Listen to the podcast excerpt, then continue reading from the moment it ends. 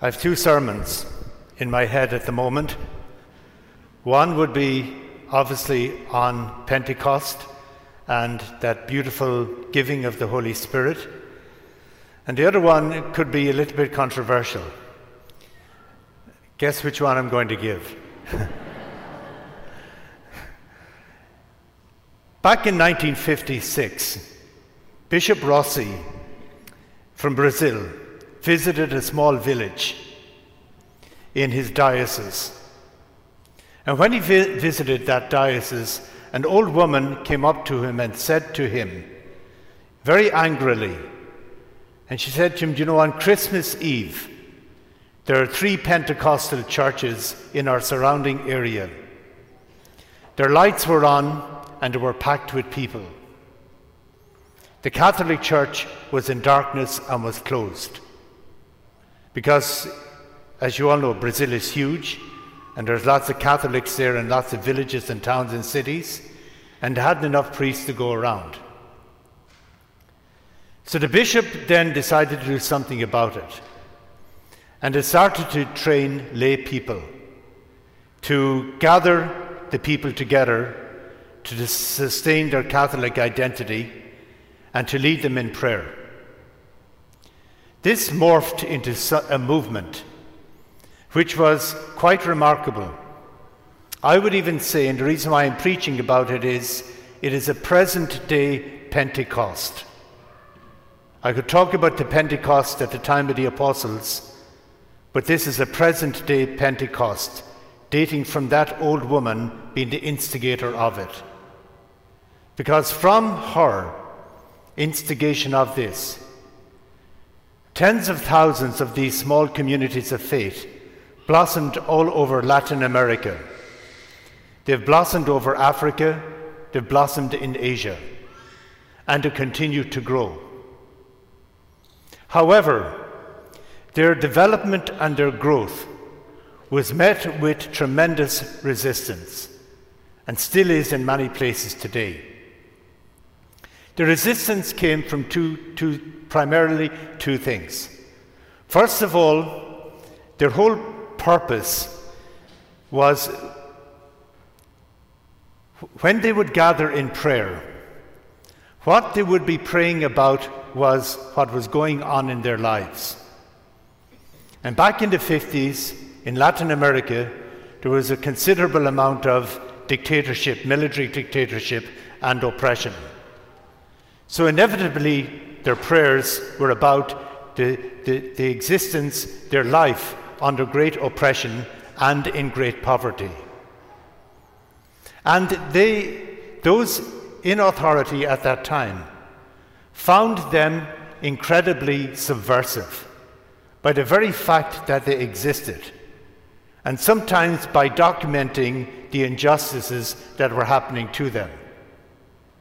And people in dictatorship hate that and we were advised when I worked in Nigeria, when you're in a conflictual situation with somebody, you would always write it down. And the minute you start writing it down, it would infuriate them. And this is what these small groups did. They worked together and they started to speak truth to power. And sadly, hundreds of the lay catechists who led these groups and priests and sisters were tortured and were killed because of it. Very much like what happened at Pentecost and to the early church. But the second side of the opposition came from the church itself, especially the Curia in the Vatican. The bottom line that you should all know is that the Curia in the Vatican do not trust God's people. Oh, God, don't do that. That'll get me in real trouble.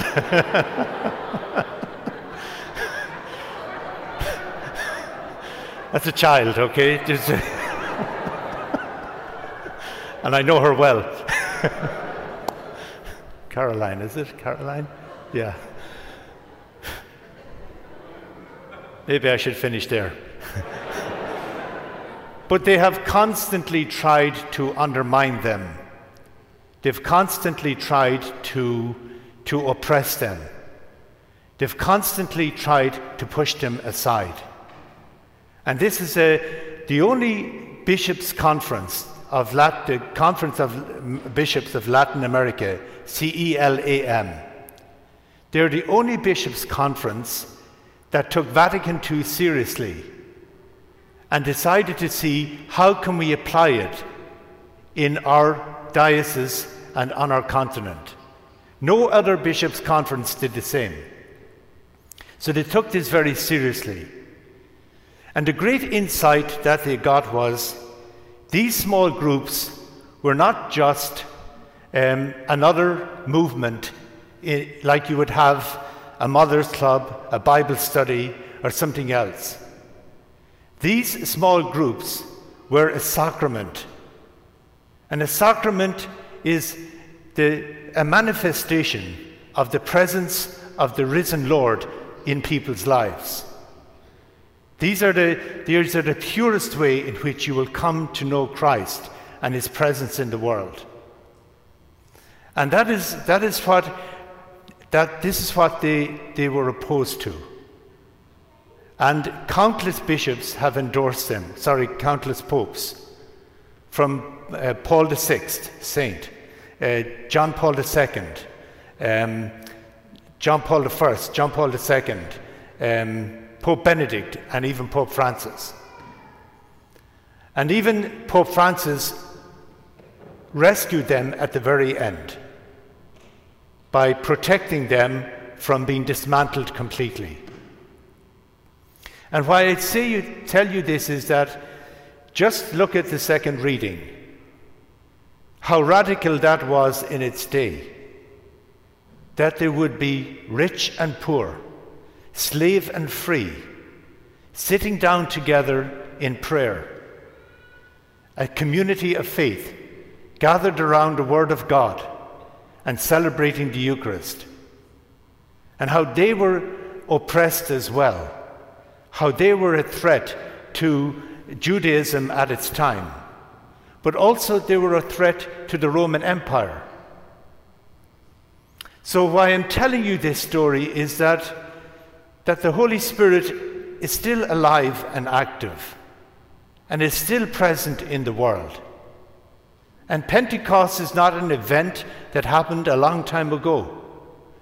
Pentecost is an everyday occurrence, how the Spirit is constantly at work in the church, making it more and more the way Christ wants it to be and using the church to make sure, to ensure that the world is how God wants it to be as well.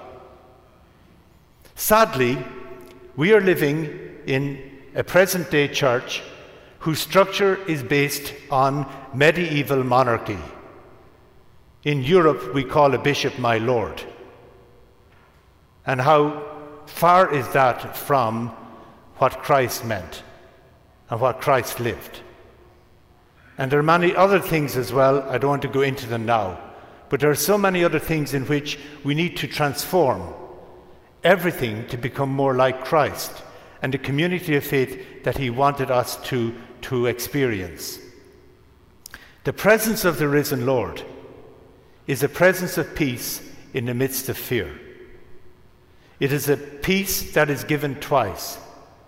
First of all, for the community of faith so that they will live in the presence of the risen Lord, in the presence of love, in the presence of forgiveness, in the presence of kindness. But also that priest, peace is given a second time, so that they will become agents of that love, of that forgiveness, and of that kindness to other people as well.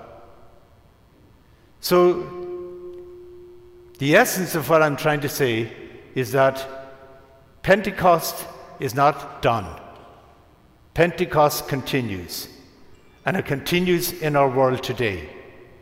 And it continues in those who gather in the name of Jesus Christ, who are striving to bring love and forgiveness and kindness into the world in which we live in.